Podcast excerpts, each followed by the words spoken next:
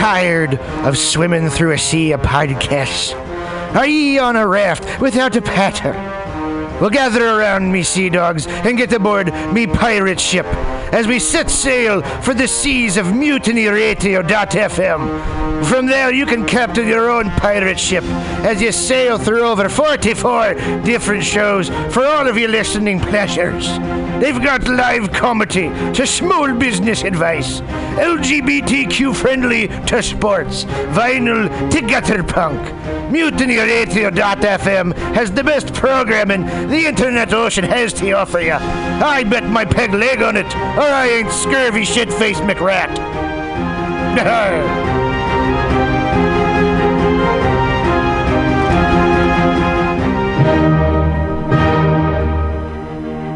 Good evening there, my friends here at MutinyRadio.fm. Chester Cashcock here, and giving you my love and regard as well as movies over there. And uh, I just wanted to let you guys know that anytime I go swimming in my vault of rare coins and piles and piles of filthy cash, I can't help but listen to Pamtastic's Comedy Clubhouse every Friday from 8 to 10 p.m. I mean, if anyone who knows anything about comedy knows that Pamtastics books the best of San Francisco and beyond's underground comics. It's a great showcase, and they have a fun time at Pamtastics deep in the Mission District, where you can laugh off your tushy for a mere five dollars every Friday to 10 p.m. And I laugh because five dollars. I mean, that's what I use to wipe my tushy with. So to laugh it off for a mere five dollars is indubitious. But if you can't make it to Mutiny Radio, well, don't even worry. Don't fret at all. You can simply download the podcast post show and giggle in the comfort of anywhere, like your Aspen summer home on the mountain ridge with the kayak feeling. So all you got to do is just go to podcastics.pcrcollective.org slash comedy clubhouse, or you can listen live every Friday from 8 to 10 p.m. as your host Pam Benjamin brings you the best comedy from San Francisco and beyond the universe. And what's better than the universe? It's a cash cock, honey. Yeah.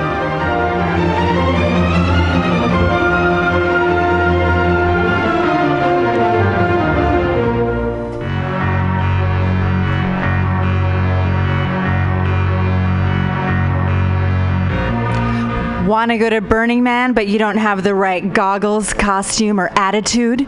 Visit 20 Mission Hive at 2415 Mission Street between 20th and 21st in the heart of the Mission District. Easily accessible by BART, this collective of unique artists and vendors has eclectic handmade clothing, leatherwork, artisan jewelry, antiques, crystals, and there's even an amazing florist. Whisper Pirate Ship to your 20 Mission Hive vendor for a special 10% discount on the coolest.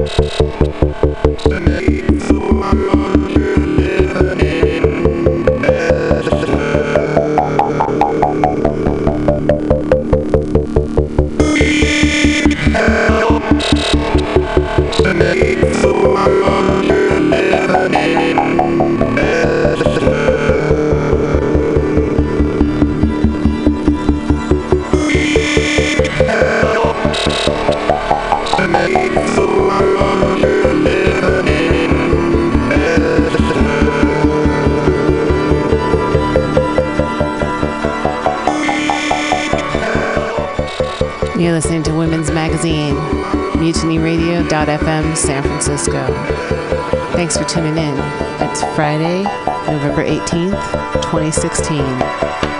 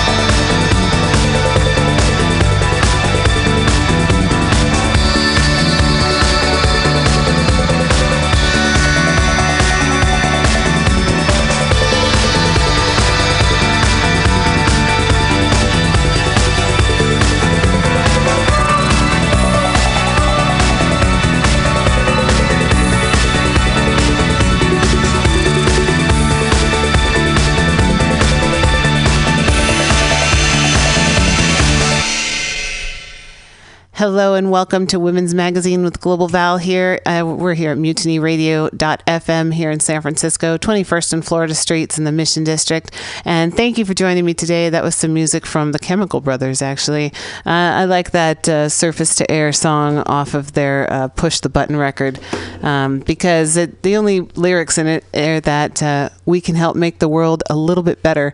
And uh, certainly, the world needs it. So that's what we're doing here at Mutiny Radio, and uh, what I'd like to do here on Women's Magazine, where we talk to uh, women who are changing the world and issues that affect everybody. And I'm really happy to introduce my guest today, uh, Bronwyn K. Galloway, um, who is the chair of the United Nations Association San Francisco Women's Committee um, here, obviously in San Francisco. Um, welcome, Bronwyn. Thank you for being here. Thank you, Val. So how long have you been a part of this uh, of the United Nations Association in San Francisco, and what is some of the work that you're doing with those uh, with that organization, that committee? Thank you for asking. I have been a board member for seven years. I recently stepped down as the executive committee secretary, but for the same amount of years, I've been the women's committee chair and continue to do that.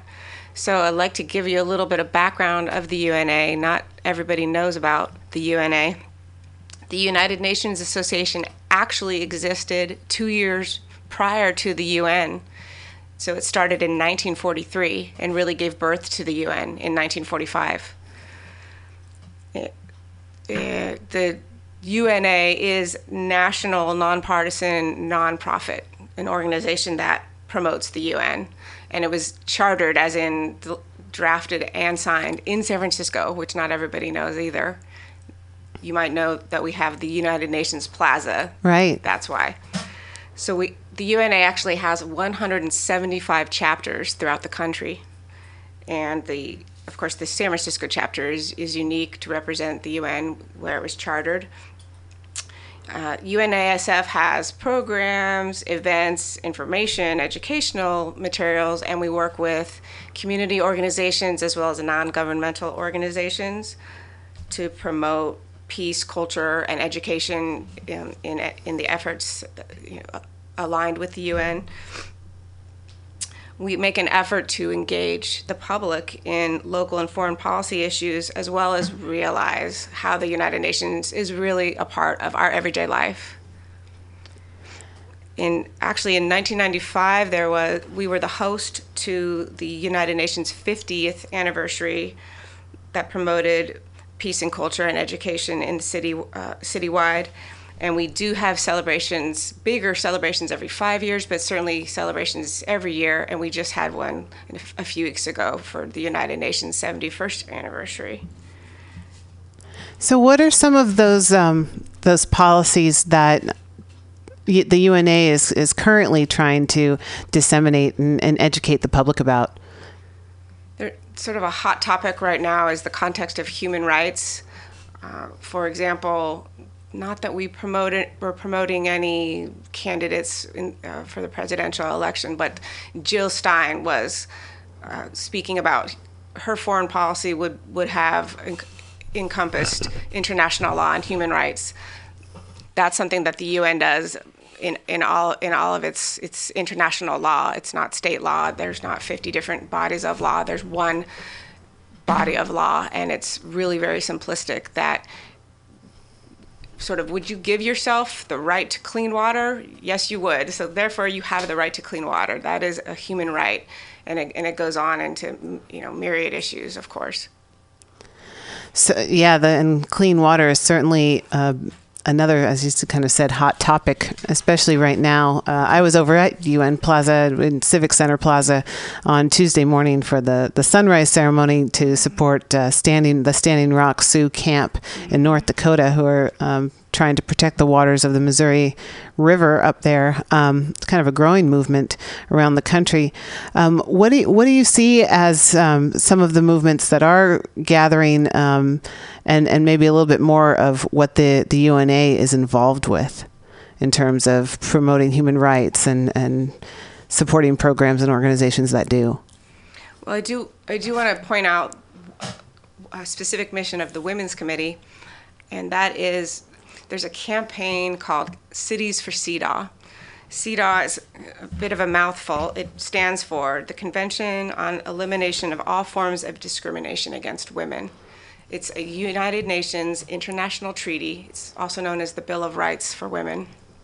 It was um, it was actually created in 1979, and President Carter actually signed it in 1980, but Congress never made it into law. Right. So then, so then in, in 1998, San Francisco was the first city to pass a local CEDAW ordinance because we have a strong, effective women's community here. And then other cities like Los Angeles and Portland followed, and we're, we now have the campaign Cities for CEDAW, which, which if we, if we get enough cities to establish a municipal ordinance, it would push the country to, to ratify it into law.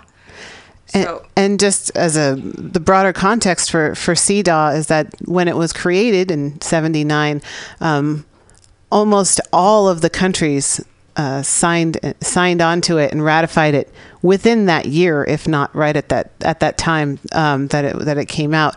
Um, but there are only a handful of countries who have not fully ratified it, um, including the United States and and kind of a, a small smattering of. Uh, what kind of look like the uh, the cafeteria punks in the room, you know, like Somalia, Iran. You know, there's like a there's only a few countries who haven't signed it, including the United States. Correct. That's a point I might have forgotten to make, so thank you for pointing that out. That there are somewhere around 185 United Nations, United Nations member states, so they're called, and some have signed as the U.S. has, but not ratified. And we, so we are one of the, one of only a handful. And like you say, it's uh, you know Iraq or it's uh, some surprising countries that are considered third world, if you will, uh, but the U.S. is there. Yeah, I believe there's a couple like former like Eastern Bloc countries who hadn't signed since it was 1979. Um, but yeah, the, the, this this uh, this international rights treaty for women. Um, so the cities for CEDAW has been um, going around going around the country um, trying to get cities and and they've and you've been very successful. I mean, so far this, this is a growing movement. Um, I know that that many many cities in, in several states around the around the country have signed some local ordinances in the hopes of pu- of pushing this forward as this as a sort of um, national agenda to do so. Um, how has that work? When did that work start? When did Cities for CEDAW really start to ramp up its efforts? Cities for CEDAW is is fairly new. Um, 1998 was was when we saw San Francisco adopt the ordinance, um, and it and it only manifested some years after when it um, actually established the commission, uh, the Department on the Status of Women in San Francisco. But there are measurable differences that can be seen uh, in how CEDAW affects laws in the city. For example, it helps with public safety, it helps with employment, speci- specifically for women, uh, for budgets for women's issues. It also han- helps end violence against women and close the uh, wage gap, as well as re- release sort of potential in women's esteem in general. So it, is that San Francisco, being a city for CEDAW, has been taking uh, measurable steps uh, to enact it and, and kind of act as a model uh, for for other cities and, and hopefully for the country at some point, As we should. as we should. So, what is the actual final step for this? Um, so, President Carter signed it, but then Congress needs to uh, pass it and vote on it. Is that what hap- needs to happen? Congress needs to make it into law, which would which would mean ratifying the treaty. And only when the treaty is ratified can we sort of hold d- different, you know, crimes and lacks in society. Um, only then can we push it to, to make it to make it a law on what, whatever level it needs to be, uh, so that I, I just think there's there's this uh, lack of awareness of human rights of international law, and it really trumps. Pardon the pardon the verb. I know. the uh, the state laws that we have. So I, I ask anybody to look up international law and how and how that really is a, an umbrella over any law in the world. but we, but we have to enforce it. We have to we have to bring it into our state laws before we can do that. Right. I know that. I mean, the United States, of course, has always been resistant to uh, capitulate to any sort of international legal system uh, that would, pardon the verb, trump uh, any sort of domestic uh, laws. Um, damn, you know, I really used to like that word. Um, Me too. we'll find we'll find a new one. Anyhow, um, but it's true. I mean, I, I think that in large part, um, Americans may not be. You know, they're not. There's certainly not a lot of centralized education about what international law um, means and how it affects uh, people and what countries are are. Um, you know, kind of following following it as a model, um, you know, and I think the United States, just as um, you know, a country that kind of stands on its own and doesn't really like to, to give in to that, um, can at the very least, uh, you know, still be present and and uh, compromise and and try to learn from, you know, kind of at least try to glean uh, the good parts of international law and, and, incorporate them into into our society because certainly uh, civil rights, human rights um, are a huge concern, especially at this time. What else has the uh, San Francisco Women's Committee been working on? So, in general, we have monthly or quarterly meetings. We also celebrate events every year. For example, International Women's Day is every March 8th. We once had um, an event with about 80 people, speakers, musicians, food and drink, conversation, dialogue, etc. Uh, also, as its chair, I've given speeches, contributed to panels, whether I was a panelist or a moderator. Uh, also been to the Capitol for uh, to to lobby on Capitol Hill for UN women funding, for example, as well as attended the women's conference that's every March, which is very exciting. Where's is it held in the same place every year? Where's the women's It's- conference? It's at the UN headquarters in, It- New, in New York. in New York. And what happens at the women's conference?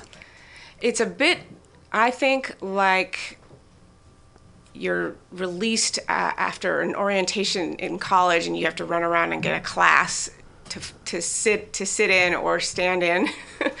but you but there's so much information and there's so many different classes. So you so you do you do go around for a week and and pick topics and try and you know make sure you get in if it's if it's not too crowded. Uh, and and then hopefully whoever's presenting will tell you not only the information they want to give you, but what to do with that information, how to act, act in your community as well as on, on a global level. Interesting. And then uh, are there also like kind of breakout workshops as well? Abs- Oh yes, I'm sure. workshops, sm- smaller speeches, bigger, bigger. You know, sometimes you'll be actually in the rooms pretend, pretending you're a different country, s- sit, sitting there uh, asking on that country's behalf. It, it, it's a lot, a lot of different activity. That's really interesting. Uh, that kind of uh, kind of a mock UN, as, as, in a sense. Um, I I was a political science major uh, in college. I went to UC Santa Barbara, and in my final year, I took a uh, a Congress class, and and we did actually have to um, em- embody, so to speak, uh, various representatives from across the country, and and uh, you know call up laws and, and conduct committee meetings and things like that. And I think that the, I mean, in terms of education, I think we need more uh, civics in our in our education system because, uh, you know, it's.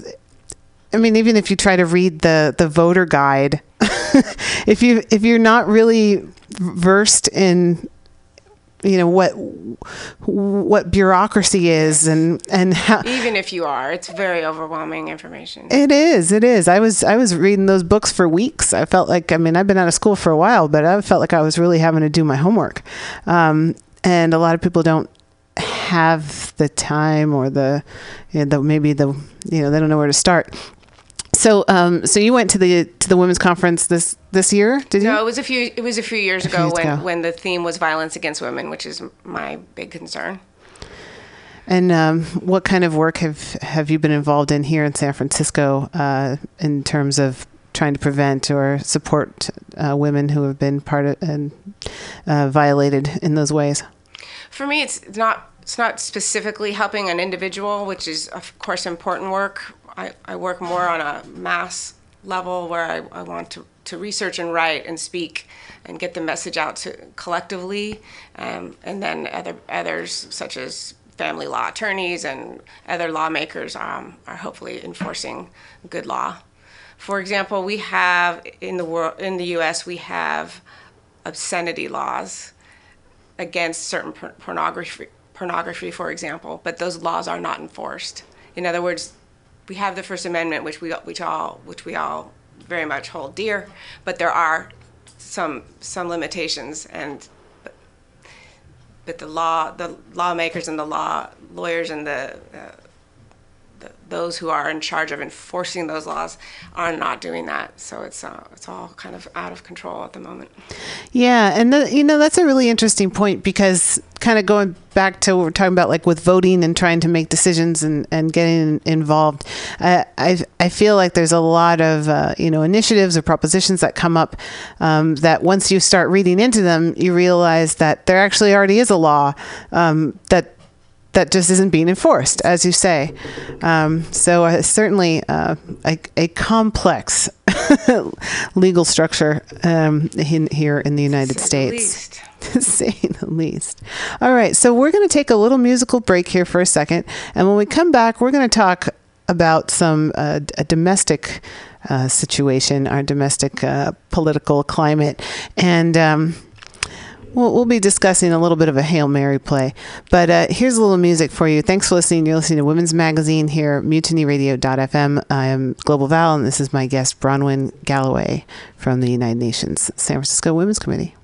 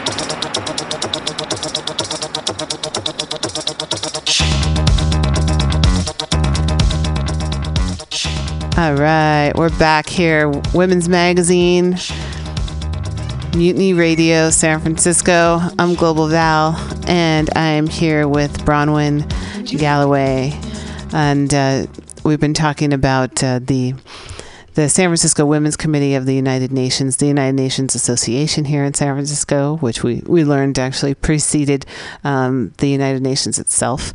And uh, Bronwyn has been the the the, uh, the chair of the SF Women's Committee for the past several years. Um, but let's get into a little bit of domestic politics. Obviously, um, the election last week, uh, nationally, internationally, a huge upset, um, raising lots and lots of alarm. Uh, for well, alarmism is good in this case. I agree. I feel like people are activated. People are awake waking up even though it's been a hard like up and down past 10 days i've had several people say you know it feels like it's already been a year um, most people say i feel like there's like i've got this like sick like i got hit in the gut um, so this is something that uh, people in a, in a large on a large scale are feeling and experiencing um, so we had the, the general election on November 8th. Um, Hillary Clinton won the popular vote. Uh, she won uh, more individual votes than uh, than Donald Trump, um, and but more in history, I believe. It's it's it's often that close, so to speak. But she's won by a million or two million now, and that is unprecedented.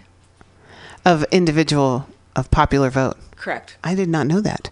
That's now that's really interesting. Um, but of course, we still have this electoral college, um, which I think is going to be uh, the next, the hot topic of the next um, few years of t- trying to change that. Of course, it's something that's written into the Constitution, so it takes, um, I believe, three quarters of the states to uh, if a law to be introduced, and then three quarters of the states to ratify it in order to change that electoral system. Uh, you know, I work with a lot of international people, and of course, having to explain certain things about our political system here in the United States.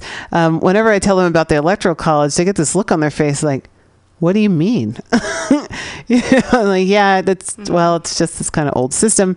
There's 535 electors. Um, these individuals who are um, have have you know kind of signed on to uh, cast a final vote on this time it's November, December 19th when the electoral college will gather and actually cast their votes for uh, the presidency. Correct. Many people don't know this. First, I want to say that any statements I'm making about the election are my personal opinion, my my personal statements. They are completely separate separate from the UN, UNASF. Claro. All right. so let's let's talk about it. What's what's uh let's talk about this idea we're just talking about off air. So we might know now that the electoral college was created by the founding fathers who did not trust the average voter which at the time did not involve women.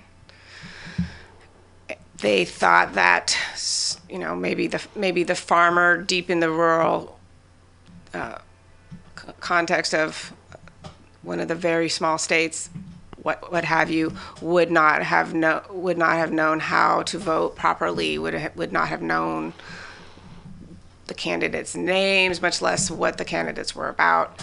So they so they made tried to make each state sort of be quasi the same size. Mm-hmm. So, and have representatives of each state basically pledge their vote for a particular candidate. So, as we know, 55, we have 55 electors in California. So, our electors have pledged to vote for Hillary. Not likely going to change their votes, but we are seeing a national protest.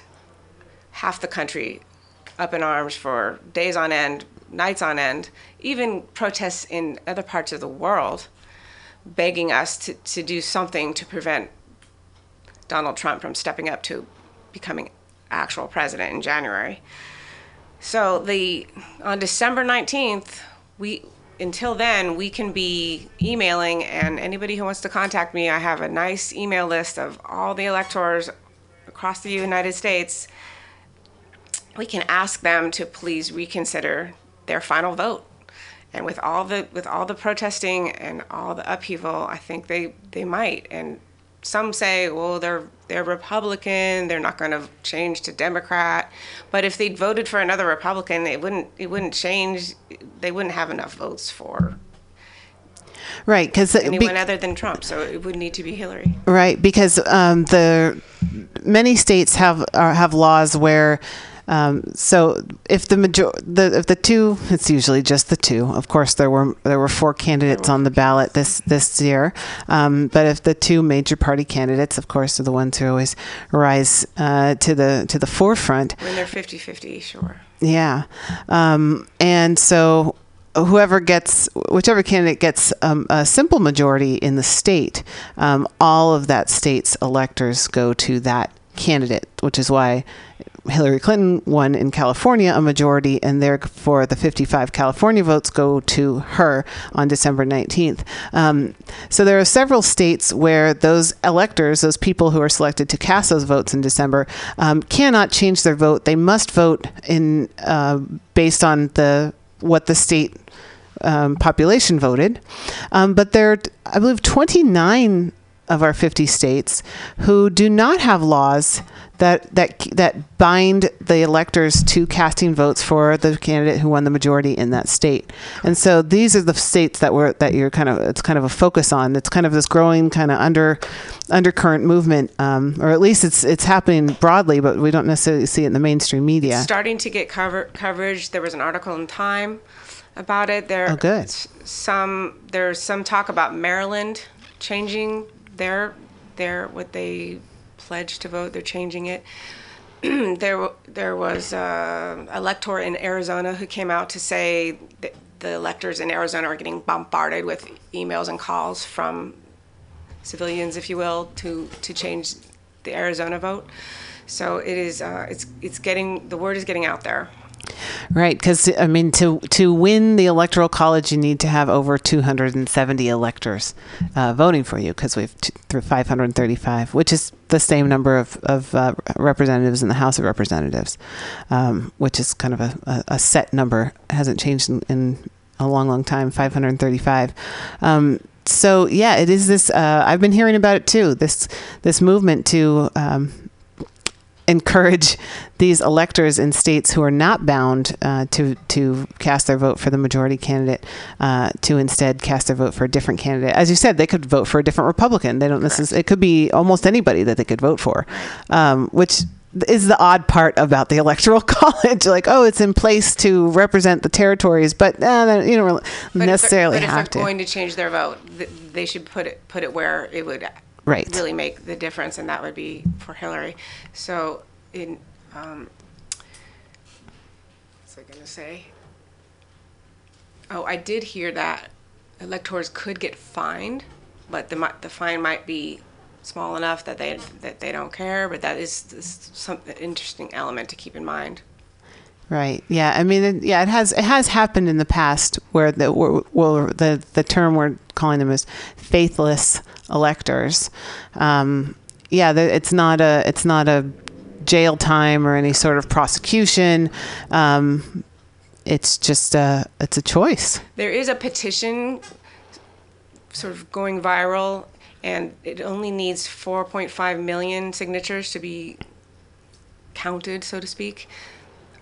And it, I believe we only need 60,000 more signatures on it, so that, that can be searched for on the, on the internet.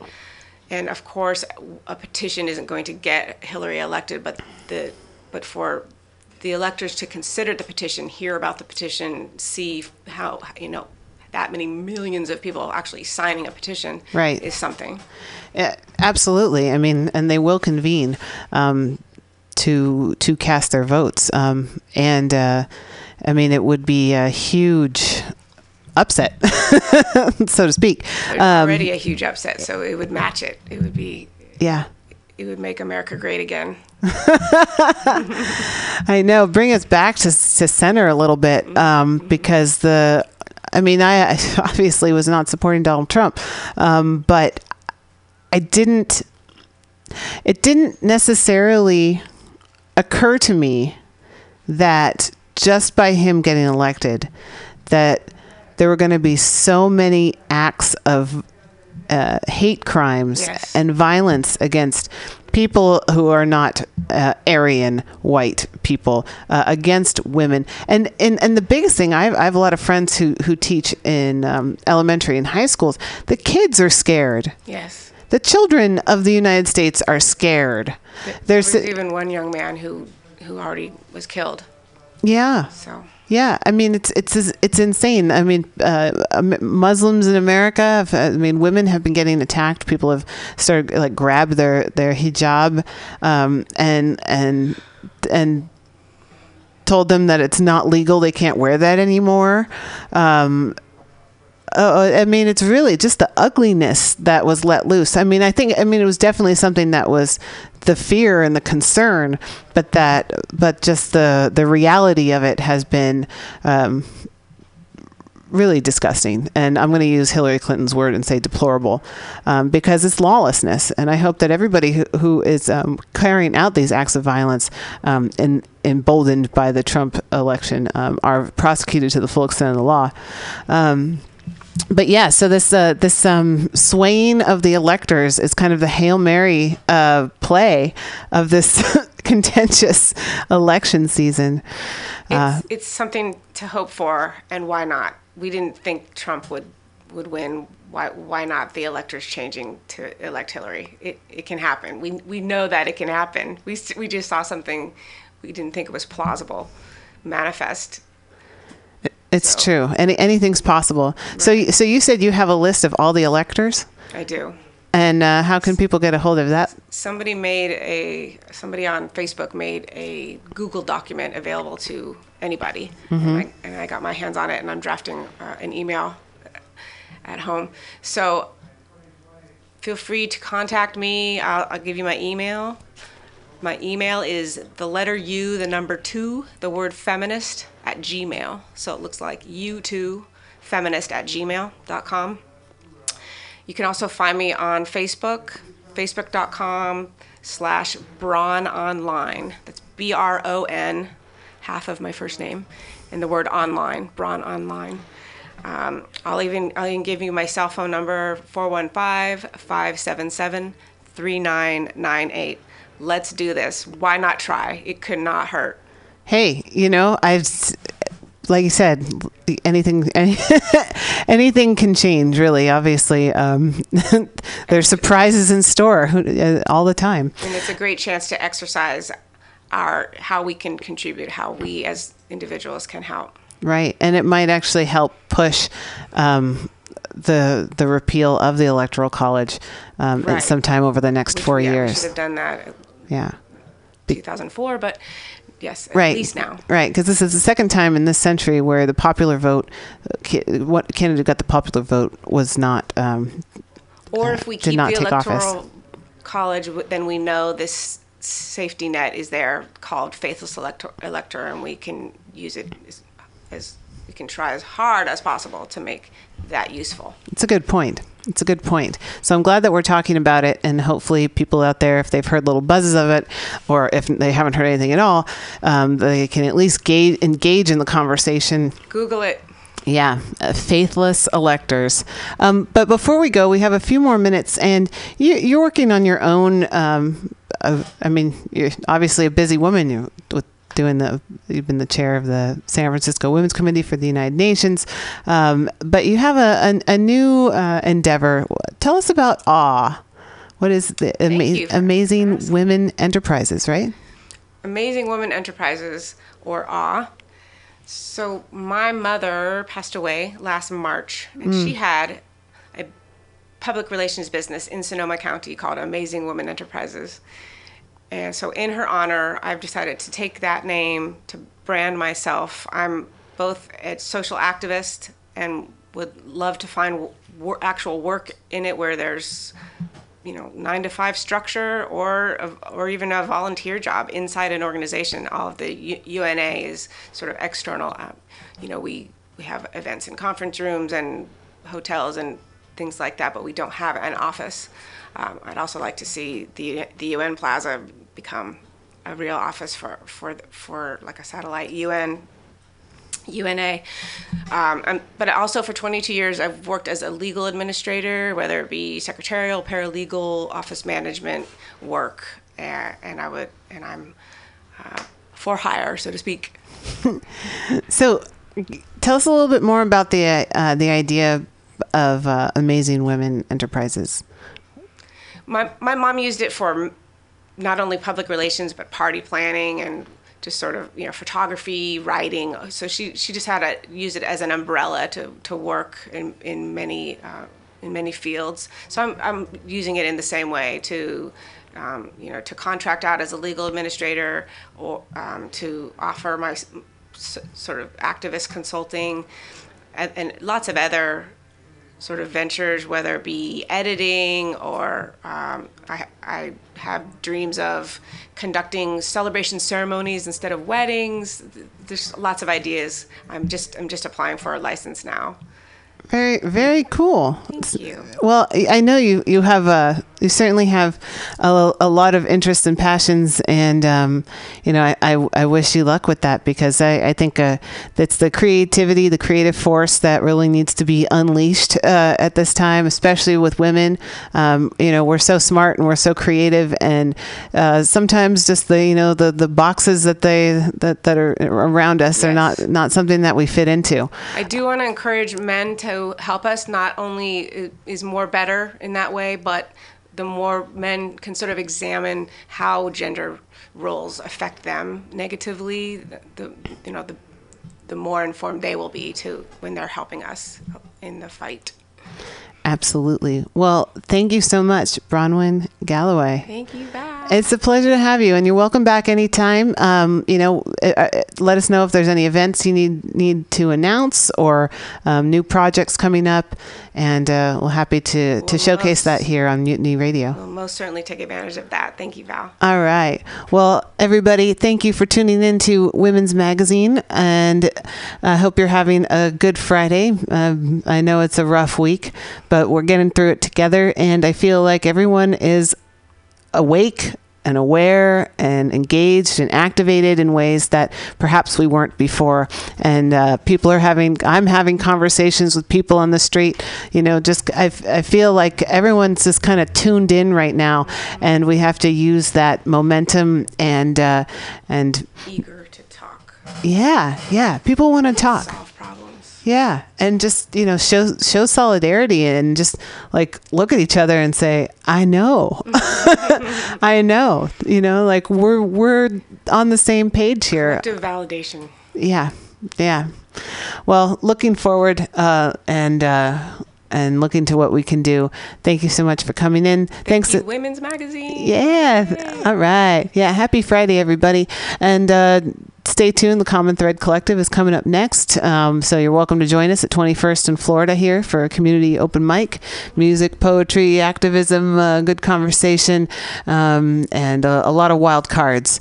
Um, but always a good time. Uh, hopefully, we'll be hearing from the folks out in North Dakota. The past couple weeks, we've had people call in from the Standing Rock Sioux camp, um, and we'll be talking a lot more about. All of that coming up next on the Common Thread Collective. And uh, just remember, just when your aspirations seem outrageous, like you know using the electoral college to our advantage, so that there's a demagogue, um, crazy man who hasn't really worked in in a long time, um, and now he's going to have the toughest job in the world.